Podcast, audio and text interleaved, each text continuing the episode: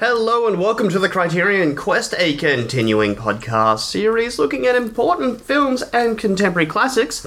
My name is Chris, and I'm joined, as always, by my wonderful co-host Tom. Hello. And uh, we've got a, an interesting one this week. I know I say that a lot, but um, I can't think of else what else to say for this one.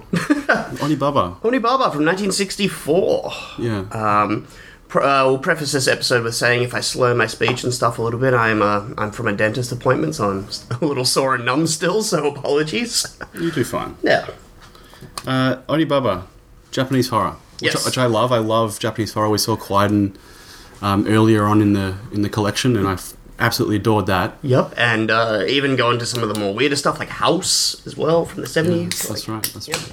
So I'm always up for some Japanese horror, and Older stuff. Like, I mean, there's the whole. There was a giant resurgence of modern day Japanese horror in, like, the sort of 90s and things with, like, The Grudge and The Ring and um, some of the Takeshi Miike stuff, like um, uh, Audition and then even Tale of Two Sisters in the early 2000s. So, yeah, it's. It's always good stuff, but I, I love jumping back into like the 50s, 60s, 70s stuff where it's like real trippy. especially when it's done in such a way that the, it seems like the ones that aren't modern, they have an extra creepiness to them. Yeah, Hmm. very Certainly much all so. the black and white stuff. Yeah. uh, always seems to lend itself so well to and and quite on unease. yeah, and Quaiden was so perfect because it is a bunch of kind of folklore stories, and it's just like you said that kind of rural kind of you know 16th, 17th century style just adds to the whole a lack of technology or modernity to it all kind of makes it just this added yeah like um, creepiness, I guess. Claustrophobic, Yeah, yeah insular. and it, this one in particular, like the setting of it, um, makes it kind of feel there's this underlying dread of uh, inescapability, I guess. Yeah, so it's it's set in the 14th century in Japan during wartime, uh, on a farm. Well, it's farmland ish, uh, and the the major aspect of the landscape is that it's just covered in reeds, Yes. uh, so high that you can get lost in it. And I thought that a lot of the shots where it seemed like the reeds were just ready to swallow anyone whole yeah. is just a really good setting for a horror film. It's like the opening shot, I th- or one of the opening shots where it's like just the overhead look of the reeds kind of moving and swaying in the wind, and it kind of looked like an ocean almost, or like a sea kind of moving. And then you see something kind of cutting its path through, and I think it's because we went and saw Jaws at the cinema the other night that it was. I was like, this is just like, yeah, Yeah, yeah. I'm getting real Jawsy vibes off of this. It's like the shark fin kind of slowly emerging out from the waves. A monster in the ocean kind of Yeah, thing. But the film opens up. uh, Even the title is a jump scare. yeah, which which got me. I mean, I think it's also because the soundtrack uh, is initiated on the title sequence. When the title jumps up, and it's this really chaotic drum sequence, uh, which is, I think, builds the unsettling nature of the whole thing. it's like an off it's like an off heartbeat or something behind the film where it's just like this it's just because like I got about halfway through and panic. was like yeah and I was like there's there's nothing really in this film that indicates it's horror or kind of something but there is something between the mix of the visuals the way the performances are done and in particular the score that is just slowly building a sense of dread in you Well, let's And- talk. Let's talk yeah. about the genre aspect. Well, Actually, we'll do a synopsis first. Yeah, yeah. So as I said, it's it's set in 14th century feudal Japan. It's wartime, and it follows the story of two ladies, a mother-in-law and a daughter, Mm-hmm. uh, that ha- are now alone, not capable of dealing with farm life, because the son and the husband uh, has gone off to war. I don't know about that because they do make a comment that when the war's over, they'll be that they'll be able to do the farming again. I think it is just because resources are so thin because of the war that that's why farming is not necessarily an option. Well, they certainly can't do farming, the two of them, it seems. So they, Yeah. so their idea is, if there are going to be cell swords and samurai coming through uh, these raids, then they can probably safely kill them. Yeah, Take all of their stuff, their weapons and armor, and sell them for food. to the local kind of junk merchant guy and yeah, the like dodgy pawn shop guy. And that's the setup. And even there's uh, uh, the husband's friend Hachi comes back at a certain stage um, and says, "Hey, y- your husband's dead, but uh, but I'm back," and and he even joins in on the killings. yeah, Um, but as you said, there's not a lot of horror occurring. No. For, for certainly, a, I mean, for most of the three film. quarters at least of the film. But that being said, because of the setup initially, and like we're saying, the, the visual styling and the music and stuff, it is just this building sense of dread. And I started to get the sense that the horror aspects were possibly going to come from like not necessarily a supernatural thing, which the Criterion cover art could possibly lead you to believe, and the fact that it's folktale and all of that. It starts to shift into like, oh, is this going to be a kind of jealousy, revenge, dark fucked upness kind of horror coming out? Like it's a it's a horror of the psyche, not necessarily of the supernatural, Okay. Yep. Uh, psychological Hmm. and it kind of horror. melds the two. psychological horror. Yeah, well, there's there's contention. I was reading up on on critic response and even people that are trying to determine how do you put this into a genre, and it doesn't seem so clear cut in the sense that do you put it in the horror setting or do you put it in maybe a period drama? Because it does play out like a period Mm. Yeah. drama. Oh, very between- much so. uh, the setup is, uh, well, as we described, the intro, the basic concept, and then what happens is Hachi and the daughter, both the mother and daughter, don't have names. Yeah, they're credited as woman and young woman. Yeah. So woman and Hachi become lovers because what do you do in wartime when you can't do anything? You like sex is is fun, and so you go after that, and Hmm. And she's been without husband for yeah, X amount of years and things, so. And then old woman, mother-in-law, says, "Well, uh, I don't like this because potentially the daughter's going to run off. I'm going to be absolutely by myself, and Yeah, I it- won't be it's- able to survive at all." Exactly, it's gonna, it's gonna fuck up at the what we got going now. Even though it was perfect when we had the two, now we had the three. We kind of worked out like a tenuous kind of way to make this work, and now if those two fuck off, it's just at, it's gonna everything's gonna topple down for for her at least. But that motivation didn't come out till like I marked it down 51 minutes. Yeah. because I was. So the title of the film is is Onibaba. It means demon hag or demon woman. Yep. I like demon hag more. It seems. Yeah, yeah, and and Way cooler. particularly Hachi calls her hag throughout the film as well. So. Okay, so demon hag. Yeah. and, and I was trying to figure out what is what's going on here. What's the motivation to for the the mother-in-law to stop the daughter from seeing Hachi? Yeah. And I was thinking, is is this film about overbearing mother-in-laws? Is it like a folk story about that? Is it? I mean, it was kind of sounds silly, Or, or, or is it more dealing with like a sense of duty and family care and you know or protecting the son's legacy. Yeah, yeah, that's sort of what I'm meaning with that. Yeah, is it is it a sense of yeah by going off with his friend who wouldn't even help him fight, save him and things. i- You know, that's. I think she has a line where, like, my son would be t- rolling in his grave if he knew that you were going to be running off with him, possibly. And Yeah, and that's what I thought. That maybe that's the, the theme is a legacy in wartime, maybe. But But then it's- no, it's as simple as survival. and and it very slowly starts to drip feed out that that's like because you think like oh, it's like okay I can understand where she's coming from based on of these reasons especially given our, our time and setting of where we are and then when it slowly starts to be revealed that it's like oh no she's just saying that shit to like kind of make it seem like she's a good person but it is just purely selfish motivation for it and that's where you're like oh yeah evil hag Survival, but but it's still sympathetic. yeah it is Because you it- understand it but it is like they're they're the lower class uh, women, women in feudal Japan. Yeah. But it, it seems so funny, though, for her to just be like, no, I don't want you to do this because I can't murder people on my own. like, it's so kind of borderline absurdist. But none of this is that scary, No. right? It's all just dramatic. Uh, Like, like you're saying, this could easily be like a period drama, save for the setting and the way that it's shot. Hmm. Like, it, it is just so bizarre. Such an interesting, bizarre location to choose. all these slow shots on the reeds, kind of just swaying back and forth, creates an unsettling uh, vibe. And I guess as well, High like, contrast shots at nighttime. oh, that Captain Kirk lighting. yeah, yeah, that's right. Yeah. I, I, I love that kind of stuff. Yeah. But even the way that everyone's eating, it's just like really animalistic and Yeah. off putting. Um, but so it, it's it's a period. It seems like certainly two thirds of the way through the film until the final act and things really start to become a horror film. It really feels like it's a drama, but it feels like a horror.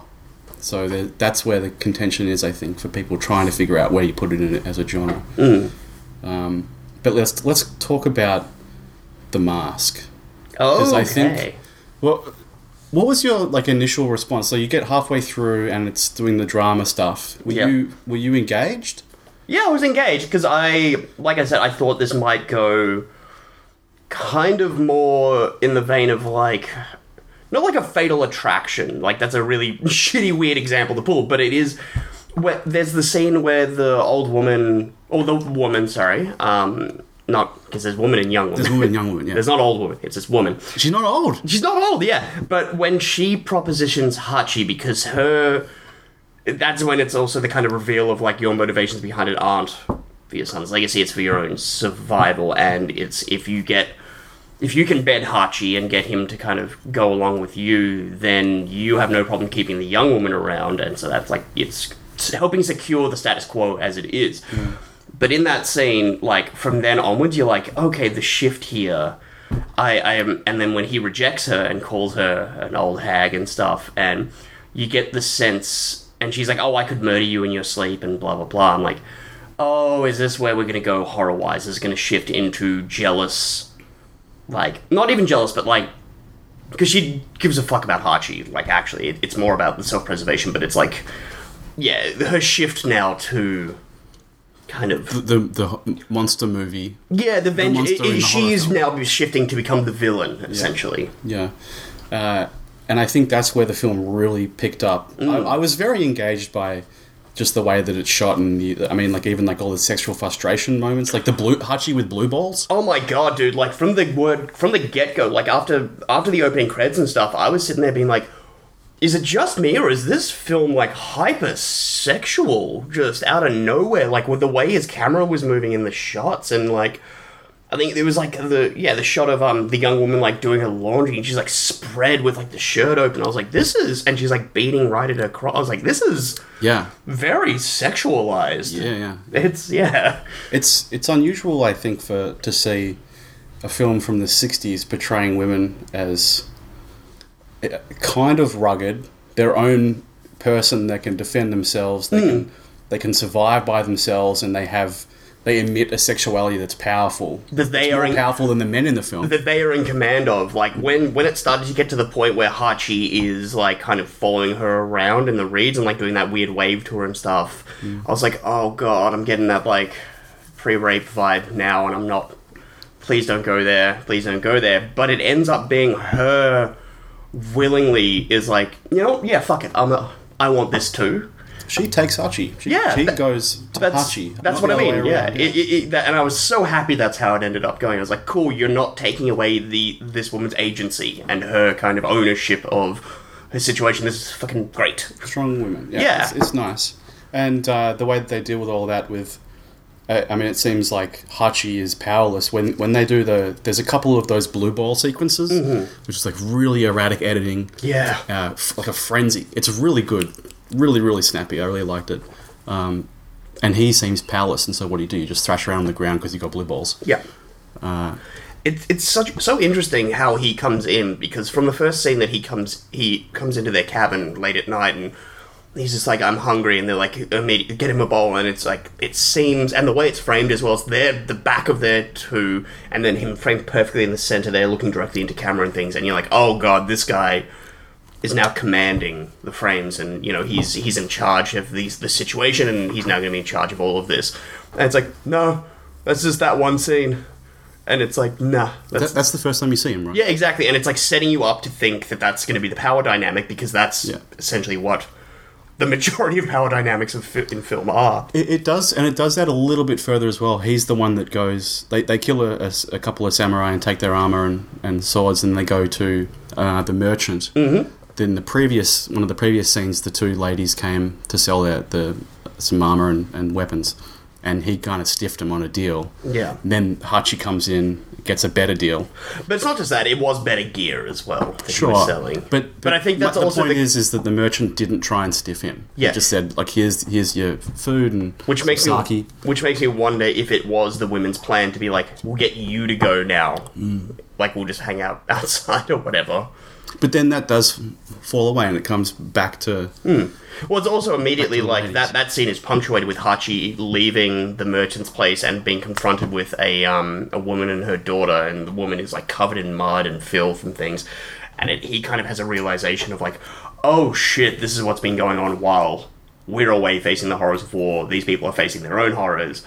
Oh, and he kind of has almost a bit of a realization to like chill, just back up a little bit, maybe chill out, and yeah, Yeah. it's interesting. Yeah, um, but yeah, let's let's talk about the mask because I was highly engaged up until that point in appreciating the, the visuals and the style and, and the editing and all that sort of stuff. But it's not until this, well, i I mean, a, a samurai comes. He's got this this mask that's demonic uh, attached to his face, glued to his face. Mm. He can't get it off. Um, and he comes to try and attack uh, older woman, and she bests him by tricking him into falling down this pit that they've been throwing all the Into samurai the down. pit, yeah. Oh, Which, by the way, like those those point of view shots from the bottom of the, so good. of the of the pit Yeah, with these people falling down is, is in slow motion, kind Right. of beautifully shot. Yeah, great stuff. But I thought it's this is when it's the film shifts from certainly a period drama into something that's horror, um, and it becomes like you. I, I started to question. He the, the samurai says, "I have the most beautiful face in all of the land." And I'm not going to show you it because you're a filthy peasant and I'm a samurai. Um, and when in fact he actually can't take it off at all. yeah, And so you start to question, I started to question myself whether he is supernatural or whether he's just a man. who has c- been cursed essentially? Yeah. That's kind of how I read it. it. It's like this. It's like a transitional curse thing that moves from whoever is the bearer of the mask or using it for kind of nefarious reasons. Like I, I'm assuming he was just a regular samurai who then was using the mask as a way to intimidate and strike fear in opponents on the battlefield, and because of that, those nefarious kind of reasons for doing that, that's how he became cursed by it. Mm-hmm. And that kind of mirrors uh, the woman's intentions for using the mask, in that she's using it for the exact same reasons to scare and intimidate and manipulate Mm. using the mask. And then, therefore, the curse kind of transfers across to her, and yeah. Well, she struggles to get the. She goes down into the pit and she struggles to get the mask off this guy because she thinks, hey, I can actually scare um, young woman Yeah. into not seeing Hachi by doing this and therefore keep her as my, um, my partner in crime and therefore survive. Mm-hmm. Um, but it's stuck on his face, and you pull the face away, and it's not the most beautiful man in the world. It's someone with a disease or Like, a curse. or- Disfigurement, and it almost looks like burn victim y. Yeah, yeah, Like, yeah. yeah. and again, you're starting to question like, is this somebody that's just hidden their face because they have a disease, or is it actually like a supernatural curse? Um, but let's talk about the mask because I was when he came into the shots, depending on the point of view, whether it's from the uh, from the point of view of of woman, or whether it's from the point of view of say a lot of the shots that are like kind of more three point uh, more bird's eye down into the reeds Yeah, the aerial kind of shots looking down. the face seems to change, which is uh, I was looking this up. It's supposedly from uh, No Theater, N O H Theater. Oh yeah, yeah. The like it, it's like an offshoot of Kabuki. Like yeah, well, yeah. well, it's from this. It started in the 14th century, and this is set in the 14th century, and it's a uh, dramatic plays done with with song, often with masks on, Mm-hmm. and you can tilt your head up and down, and depending on what tilt you're at, it gives the face an appearance of. Well, when it's fully down, it looks maniacal, Mm. and when it's fully up, it looks sad. And anywhere in between, you might get different kind of It's expressions. and like that's- those things that like when you walk past, the perspective changes, and Yeah. yeah, and in the context of this film it it doesn't it, it creates like an unease about the motivations of, of the samurai and then later on Onibaba yeah, um, which I thought was really really fascinating uh, I think I mean that's where the, the string runs dry on on um, um, on no theater but Yeah. anyway that's that's I think that what they're going for yeah, yeah. Kind of incorporating the styles and the theatrics of the time in- for a film that was set in that time. Yeah, makes sense. I was going to go into the whole.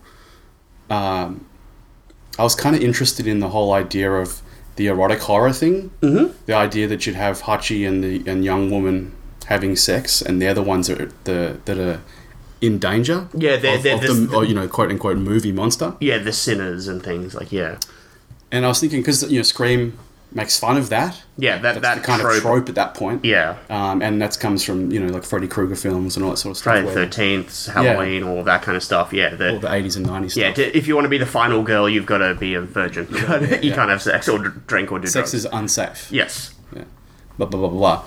But yeah, I was thinking I, I don't. Uh, you can't really read into it in te- in, in the sense of Oni Baba is, is a film from 1964, Yeah. but it's it's still interesting that that that's a thing. Eroticism is so closely connected to horror. Yeah. Um, I pro- you probably write something on that to someone that's less ignorant than I am. but but it's still it's still intriguing that that yeah, they- cropped up here. because it's it's like not like I guess back like in those eh, like you know it's the the wrongness or like you know it's the naughtiness or it's the otherness of eroticism and sex. It's the same. It falls into that similar kind of category as violence and scares and horror and stuff. So they are kind of on some base level kind of intrinsically mixed like that, and that's why in so many films you have one leading to the other or vice versa and things. So- Yeah, okay. But uh, Kanedo Shindo, the director, um, he seems to really want to push these two elements of, of humanity together. Mm-hmm. In, I mean, I'm- I was, I was thinking that it was kind of interesting that in a wartime, when, when like people are utterly desperate and driven to kill, you Yeah. know, to kill to survive, the only solace is to have sex, I suppose. Like, what else do you do? Like, when you can't fucking I don't necessarily view Hachi and young woman's relationship purely based on a physical one. It, it's It's no, it's passionate. Like it's Yeah, it- even it does- the sex scenes are presented passionately. yeah, and, and by the end of it as well, it is not just a matter of them doing it to get their rocks off. It is a matter of them like actually caring and having companionship again. yeah, yeah. because that's what war has done. It's stripped everyone of their humanity and their, you know. So it's that by them having this physical and emotional relationship, it's them rekindling that and kind of getting that back, which again I think is part of the motivation for woman to be kind of so. Having a normal life. They have trying to have a normal life. Yeah, and she's just Oni like, Baba "Fuck is you." in the way because she's trying to survive because wartime. Yeah, exactly. And she and I think she's also resentful of wh- why can't I have that? Why, why do why do you guys get to have that and are forcing me to not? Do you think that it's like a shitty casting in some respects because she's so young? Because I looked at her and she has a a- like she's got a She's like a our grace- age.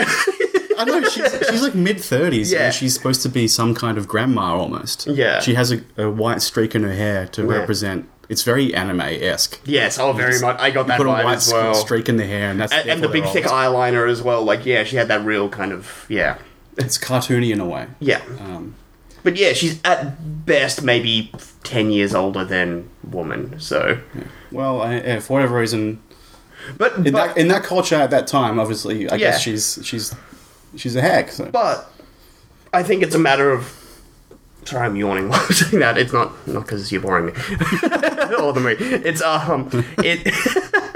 I think it is like it's one of those situations where I'm able to look past that because I loved her performance. oh yeah, I thought she was so so good in it that like when initially I think it's it helps her stand out having that white streak in their hair. I think it all it's character choice of like yes she's an older woman as well, but also helps distinguish the two of them initially um, because they're dressed the same and they're kind of you know acting the same, and it's. I was initially drawn to her because the way she's conducting herself and the way she's portraying the character, I was way more engaged in her. And then when it, when it shifted to be kind of more focused on young woman for that first 20 minutes half hour i was like oh I, i'm more interested in this other lady and then when she kind of you know ended up being odie baba i was like all right i'm i'm way in now well, it certainly fi- shifts its focus towards her uh, the old woman or only Barbara at the end. yeah Uh, which you're right. I mean, once once the the love scenario occurred, it seemed like young woman's character was dulled.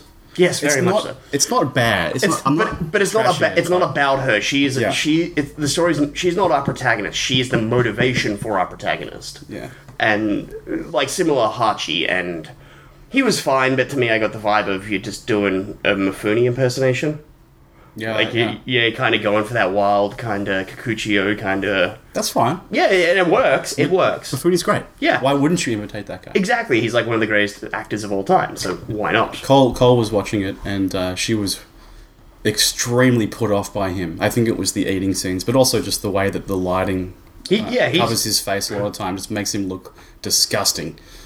Um, but I think that's to also the like, benefit of the film. yeah, it, it's to the point of ha- helping kind of let you sympathize or understand where Onibaba. It's it's framing it in Onibaba's point of view. Hmm. So So then she manages to. Uh, okay. I kind of. We, we probably should have put a spoiler, like spoilers at the beginning ish. yeah, It's a good film. If you haven't watched it, go and go and watch it. Uh, I, I enjoyed it. Uh, I thought it was a good film. I think we've been vague enough that you could still watch it with that like and appreciating things. So come back if you haven't watched it and you want to watch it at this point. Go and watch it because now we will spoil um, the ending, mm-hmm. um, which is ambiguous in nature. But uh, Onibaba manages to kill Hachi. Is that right? No, no, he comes home from having. Uh, it, it is a. uh, It's a scenario where. Sorry. Okay, so so Onibaba has ended up uh, using the mask uh, that she got off the samurai, the dead samurai, uh, the cursed mask. Um, I kind of like it to view it as, as um, she's using that to scare Hachi as she's sneaking off every night to go rendezvous with Hachi, and she's pretending to be a demon that's out in the reeds to, and she's like set it all up by telling her about he- hell and where sinners go and blah blah blah. And so she's systematically freaking the fuck out of young woman so she'll stop seeing Hachi. and then this hits a boiling point one night where she wakes up, young woman wakes up from a nightmare of the demon, demon in quotes, and just decides, like, you know what, no, fuck it. I actually care about Hachi, that this isn't just a sin, uh, you know, a little lusty sin. And they kind of run off and meet in the rain and, you know, have a wonderful little sexy times. Yeah. And then they go their separate ways after promising to move in together the next day and things. And Hachi gets back to his cabin, and there is a random psycho in his That's- cabin eating yeah. his rice who murders him. Again, there's like that off-putting shot of people eating in a really disgusting kind of way, Sweaty and grimy, and yeah. and he's put down. Yeah. Was, Yeah, that, a, was so- that a reference to all the dog metaphor stuff? Saying that he got put down? Well, yeah, li- yeah, the, the no, but It but works. yes, there, there's a Yeah. scene where um, a dog is put down in desperation. Again, survival instincts, doing what you can to survive. And then in uh, typical horror fashion trope, the, the, the killer or the monster eats the dog. Yeah, how exciting! Yeah.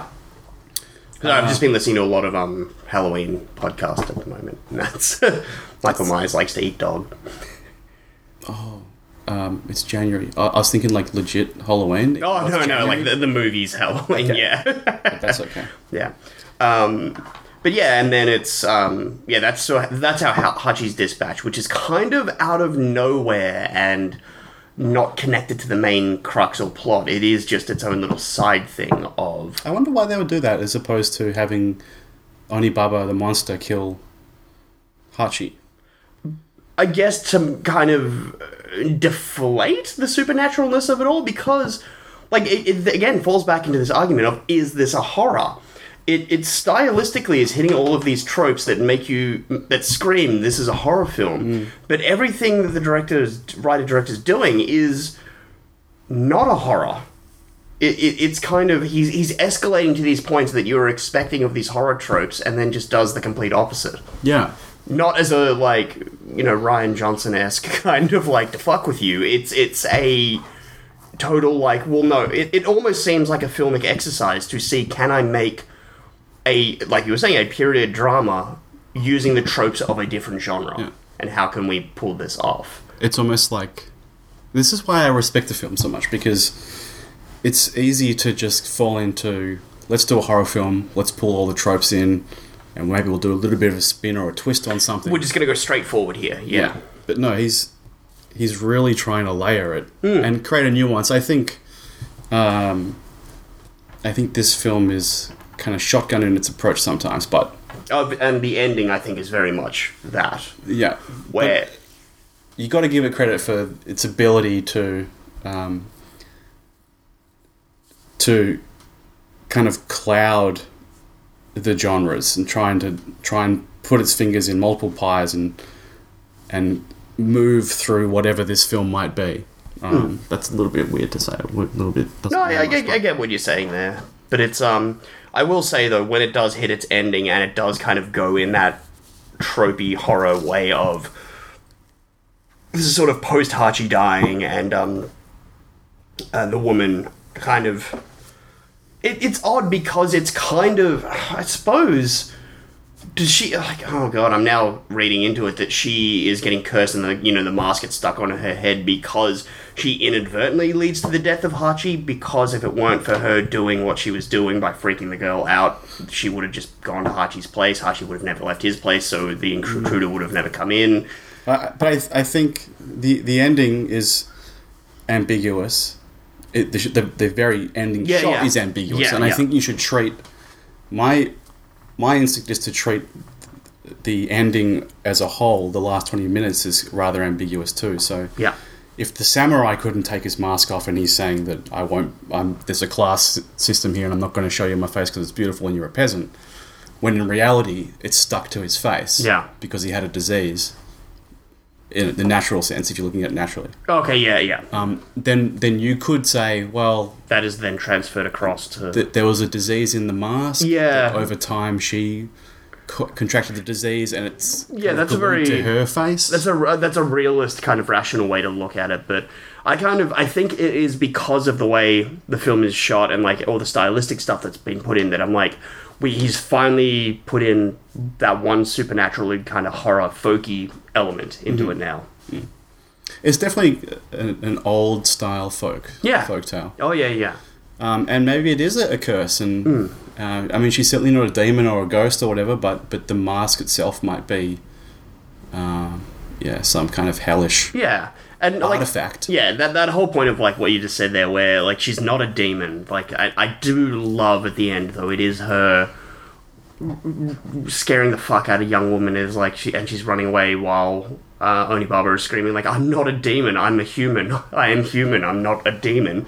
And you're like, oh, it's like wonderful. Like almost you trying to justify your actions and what you, and your behavior of what you've been doing. Like I'm not. I'm not doing anything bad. I am just human. Yeah. It's nice. Well, a young woman comes back and she finds the mask is is, a, is attached to the old woman, and she's freaking out, and she's apologetic. I think.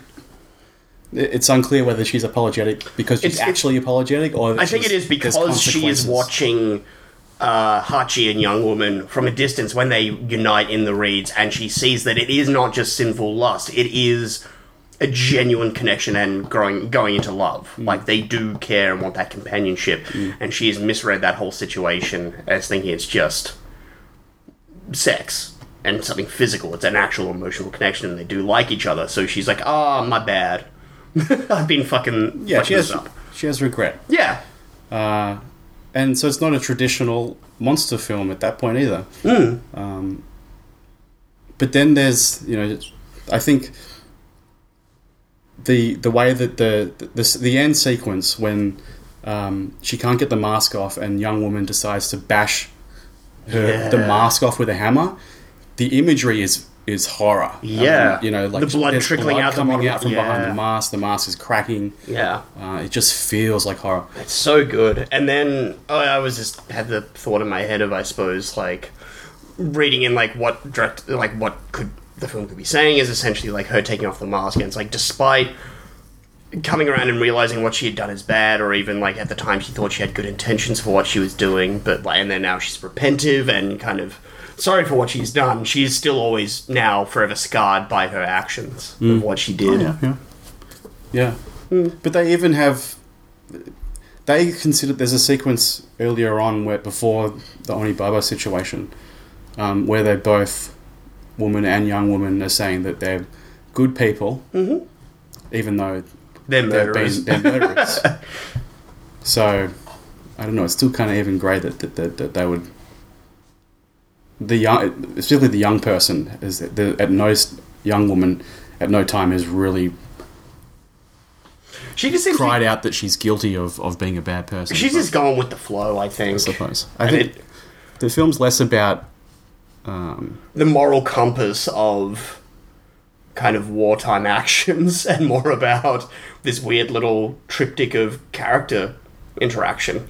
Well, yeah, I mean, it's pulling away. I think it's pulling away from a traditional movie monster gag Hmm.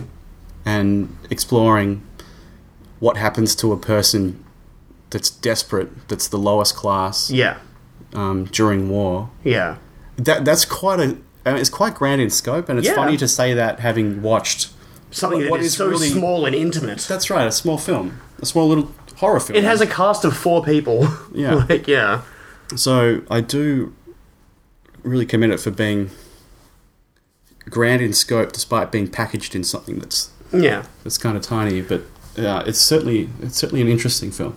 It's one where, like, when I first started watching it and, like, seeing the cover, the Criterion cover and stuff, I, I assumed it was going to be one of those films where it's like these two women struggling in this interesting location and blah, blah, blah. And. I, and I think it is just that quite an influence where I'm like, they're gonna stumble across a witch, because like I did see that Oni Barber meant like evil witch or evil hag. I'm like, they're gonna stumble across a witch and they're gonna like strike a, de- a deal with her to like kill Hachi or something, and then the deal's gonna go. Like I thought that's the route it was gonna go, and it kind of falls into that route, but the witches themselves, I guess, like it's the yeah, It's a drama. Yeah. That- that's why it's it's not a horror. yeah it's so it's so interesting in that regard. It is shot like a horror. It sounds like a horror. To some degree, the some of the performance elements they're acting like it's a horror, but it is not. I think it thematically at its core, it's just a drama drama about what three people are dealing how three people are dealing with water. Yeah, but I'm. but the director's like, I'm going to shoot it stylistically as fuck. Yeah, and fucking the guy really knows what to do with the camera. Mm-hmm. I don't know who edited it, but it was fantastic editing. Hmm. Um, the cinematography, I think, like the budget showed a little bit. I don't think this the Criterion version's remastered. Uh, it's got a high def transfer, but th- it's just DVD. There's no Blu-ray of it yet. Yeah, it's okay. just yeah. Because I watched it and I was like, oh, the, the visuals are, are, are great, but they just seem a little bit. There's I just mean, some- they could be cleaner. Yeah, Um, but I kind of love that as well. I was getting a real. It, it's I don't know if it's that specific film stock from Japan at that time or whatever, but it kind of leaned into the dirtiness of it. That's like true. That's true. the blacks were real black and looked kind of wet and soggy and things. It reminded me a lot of um, Tetsuo the Iron Man, which I watched um, kind of late last year, like a really fucked up Japanese horror from I think like the early '80s, and it's like there's something about that level of grain and that film stock used there, where it's like you kind of the sloppiness of it adds to the atmosphere, and it works really well. That's true. That's true. Hmm. Um, I also, uh, I so I finished. I watched this last night. Yep. with Colin. I really, and I loved it. Um, I liked it a lot. I'm not going to say I loved it. I Yeah. liked it a lot. Then I decided to. I'd never really heard of Shindo, so I, I looked at his discography and I found that there's actually two other films. Filmography, not discography. Oh, yeah. Uh, Sorry. No, that's fine. Correct me. Um, filmography, and there's two others in the collection, which are way down the line. Mm-hmm. Um, the Naked Island, which I think is like in the 800s or whatever. Um, but then another one, um, Kira Neko, Yes. uh, is spine number 584, which we'll get to. You know, I'll see you in 20 years, kind of thing. yeah. And, Well, it's one that yeah I've heard of, and I I very much am familiar with that. Uh, at least the cover and things in Criterion. I, I remember when it was first announced, it was like, oh, that looks interesting. well, I watched it this morning, um, and it's very good. Is Yeah, and, and it's, was it's excellent. it was made after Onibaba, I'm assuming. Yeah, 1968. So four years later, you can see there's an increase in budget. Yep. And you can also see that there's an increase in talent Yep. uh, in every respect. The the um, practical effects and the special effects are, are really amazing, and that really ta tries to take advantage of the black and white. Um, but what's also interesting about it is it shares a lot of similarities with this film. So much so that I'm surprised that it's not a box set like we usually get. Yeah. Because this is a companion piece. okay. Yeah. It's Yeah. Wartime, it's feudal Japan. The two main protagonists are a mother in law and daughter, Okay. and it starts as a horror and then opens up into this really intriguing, quite complex uh, tragedy. Yeah. So it's, So it's kind, more than a horror. so it's kind of almost an inverse of Onibaba in that it's it's a kind of flip, which it Yeah, it's Onibaba starts as kind of a more almost tragic kind of look at this situation these women are in, and will eventually get into the more horror Yeah. elements at the end, and this is the Yeah. opposite. The con- the concept of Kirineko, it's called it means black cat, uh, is a mother-in-law and a daughter who's who the son and husband is is also off, um, you know, in a war. Some samurai come to their house, and kill them, rape them, take their food, set the house on fire. They turn into cat demons, ghosts, um, and start killing samurais. Awesome. That's Was. well, that's set, that's, that's set up in the first ten minutes. Okay. that's the that's like the the catalyst, the the major concept. That's a horror concept, Yeah. isn't it? It's it's, It's the revenge film. Like, yeah. they they they Horror. they're enacting vengeance, Hmm. um, and they're monsters, right? But what's really interesting is that through, and I won't bother going into spoilers, is that concept twists from horror into a really fascinating tragedy Yeah. um, and it's shot incredibly well. It's it's. I think Onibaba is great. I think uh, Kirineko is is excellent. It's, it's him taking the ideas that he's set up and the style stuff that he's working with in Onibaba and kind of mm, perfecting it to some degree. It's certainly a companion piece, and I think Nice. that if you enjoyed Onibaba, you should definitely go to uh, Kirineko. So, which kind of I think would be it leads us to a nice kind of wrapping up point. Then is the whole debate on i- is what Shindo's doing as a writer director. Is it? Do you think it is him essentially trying to do character driven drama, but while utilizing the stylistic and filmic techniques of a separate genre, and just seeing ha- what happens when you meld those two different styles? a different style Yeah. of storytelling and a different kind of visual filmic style clashing together to create something that's kind of wholly unique and original. I think so. I mean, I mean, we've only s- you've seen that. I've seen two of them, and, Yeah. and so far it seems like he's interested in horror, but really trying to create a deeper experience. Using the kind of thematic tropes of horror to explore something a little bit broader, I guess. Yeah, I I mean, you could get into, you know, But as we said, people le- like less, fine. less ignorant than us could write about this. But yes, Well, I mean, at at its at its core, Onibaba is not about a monster. It's about um, the the lower class dealing with um, surviving in wartime. surviving and rejection and the, a change to the norm, essentially. yeah, And So the it's not- status quo, yeah. Hmm. yeah. So these these are these are really great films. Um, I I I think Onibaba is, is really good, really good. Um, did you have anything else, or do we kind of wrap it up on that note then? I mean, oh, I, I mean, I briefly want to. I mean, we talked about it earlier, but like the music at the beginning as well is so horrific and tropey that it's so wonderful. It's that drum beat, but intercut with screaming. Yeah, that's right. Like kind of, and also they it's kind of like a samurai war cry. Yeah, um, listeners, you, you would have heard it at the beginning of the episode. It's what I've used to kind of intro and outro this episode. It's, it's just again, it's that thing of like it sets you up for this is going to be a horror film. Like there is screaming in the music, and then it's like, no, not really. We're just like I said, like we're taking those tropes and those elements and just kind of fucking with you a bit. yeah, yeah. It's it's a it's very intriguing. It's good. Yeah, good performances, brilliant cinematography. Um, I do want to point out as well, I just saw before, uh, Shindo himself was the art director of the film. So it was him that did the production design and everything in like for it, which is like, I think that definitely adds an extra element. Like it's him knowing exactly what he wants to put on screen. Yeah, he's, he's talented. He's Certainly. designed it all. I'm excited for our discussion in 20 years when we talk about Kirineko because you're going to love it. Yeah. Well, I mean, d- shit, do we use that point now to kind of bring up that we might not be, it might not take us that long to get there? Okay, yeah, well, that's that's right. So I'm a stay-at-home dad now Yeah. because of baby, and uh, it seems like I got more time to to watch films. And since Chris worked in the film industry, he only works three, three and a half days a week. Yay, arts jobs. That's good. That's good. That's good. So I think we're going to push it to we're going to go back to uh, one podcast a week now. Or if not, like, eh, there'll be some weeks I think where we'll try and do at least, you know, once a week, and then it might eh, periodically drop back to a fortnight, or, you know, we might try and bank some. But I think for the next little while, we're going to try and uh, kind of put out a little bit more just to try and burn through the collection because we've had. I don't think if if you're doing fortnightly, I don't think you would finish it before we die. No, probably not. Unless Criterion goes bankrupt and stops m- putting out stuff now. Yeah, and I don't want that. So yeah. So it's a good time to start doubling up the. Yeah, and, and I think it's as well like we're, we've been on such a good run of films lately, and um, I know that there's a whole bunch of goodness coming up as well that I'm excited for, so let's just keep it going. Yeah. Hmm. Yeah. Well, on that note, I guess, do you want to hear a little bit of trivia about Onibaba? Sure. Although I'm sure you probably s- know more.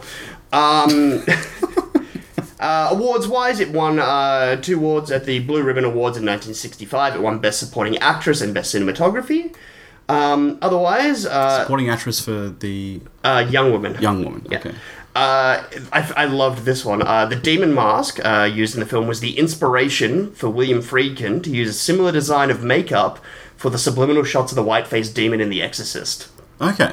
I, I liked that. And, and as soon as I read that, I was like, oh, yeah, that makes a lot of sense. Is it true that The way that did it's the- like hyper, uh, kind of overexposed almost when it's like revealed in the reads late at night when young woman's kind of going to Hachi's, it's like that very white flash of it. So yeah. Did Freakin do his remaster and just like put that he peppered that face in way more? yeah, way more. Like his his um director's cut or whatever? Yeah, oh, it's not. It's it's the version you've never seen. Yeah. Oh, yeah, yeah. Yeah. Um, there's some definite good stuff in the version you've never seen, but it's like some of that stuff's a little bit like uh, it's fine. Like, it was good. Yeah, n- unnecessary, I guess, but it's fine. Okay, so it's based off of the, okay. Yeah, which is kind of cool. Like, because Pazuzu definitely appears, like that that demon face definitely appears in the original theatrical version of The Exorcist, but not necessarily as much as in the subliminals for, for later on. Hmm. If you hadn't guessed, I'm a huge Exorcist fan. Me too. That's the best horror film ever made. Yes, it is. Um, so the film was initially banned when it came out, uh, or refused classification in uh, in England when it came out in 1965. It was resubmitted in 1968 and was repro- approved with an X rating, albeit with multiple cuts. I think it The that- dog sequence? Dog killing? It's the sex. It's oh it's the sex. That's That's fucking. If, that- if Mike didn't pick that up, Cole said with a mouthful of fruit, "Too much boobs for the British." yeah. Um, but it's it's that thing of like it is yeah it's, it's that hi- and because as I said earlier in the episode this is a hyper sexualized film like just in terms of the way it's shot and what it's kind of doing with uh, how it's framing the female bodies and things it's very Sensual. sensual and kind of hypersexualized and so I think that more so because it's not I mean the violence is kind of graphic as well for you know 1964 but it's I think it's more that elements that kind of pushed it aside. It's aggressively sexual. Yes, that, yeah, that's it. So Aggressively sexual. yeah, but um, that was really about it. Like I'm, yeah, the other one was like I, I found it interesting that it was rated R here in Australia, which is uh, kind of our hardest rating. So whereas like now it's like, uh, but apparently yeah, it was um sort of in the um, mid '80s it went through again and got uh, in the UK and got bumped down to a 15 with in its full uncut version. So yeah, It's in yeah. It's this film. eh, I I wonder. I I do wonder at the time it came out. Obviously, the critics. I mean, the um, classification board thought it was was no good. Oh, it it was just shocking and different because it is like it, it, it- but it's kind of realistic and fine, especially by modern day. Like watching this in Yeah, 2020 now, that's it's right. like it, it's like hyper, I- and I'm saying it's hyper hyperly sexualized, but. I, at no way am I talking about the scenes where it's like the women just walking around and like lounging around topless. Like that's not shot in a sexual manner as well. It, it's, it's when they're clothed, really, Yeah. that he's shooting it in a As you sexualized say, that, manner. that sequence where she's hitting, yeah, um, washing her clothes with her legs apart, but it's it's stuff like that where it's like where it's them going to bed at night and they're topless. It's like that's not really shot in a sexualized manner. Like where, but yeah. We're getting back into the full-blown discussion now, but uh, I'll move on to the Criterion Edition if you're interested. Um, it's so, like we said, no Blu-ray, but it is still available as a one-disc DVD. It comes with a new video interview with writer-director Kanedo Shindo, rare Super 8 black and white and color footage provided by actor Kai Sato, shot on location during the filming of Oni Baba. Uh, original theatrical trailer, stills gallery featuring production sketches and promotional art, rare English transfer of the original short Buddhist fable that inspired the film, oh, cool. and uh, filmmaker's statement from writer director Kanedo Shindo, as well as the usual booklet and essays that Criterion usually do. It's a good one. Would you have you got this? Or No, I don't have this one. Would you buy it? I don't know if I would. I- So I you, I re- obviously didn't like it as much as I did. I, I liked it. I liked it. It's it's one that I think will stick with me longer, and I'll like come to appreciate it in time. Um, I by no means disliked it, but I think the imagery and the what he's doing is so striking that it's going to be a hard one to forget. Yeah, yeah, it's Like- memorable. I think it's still uh, in 2020.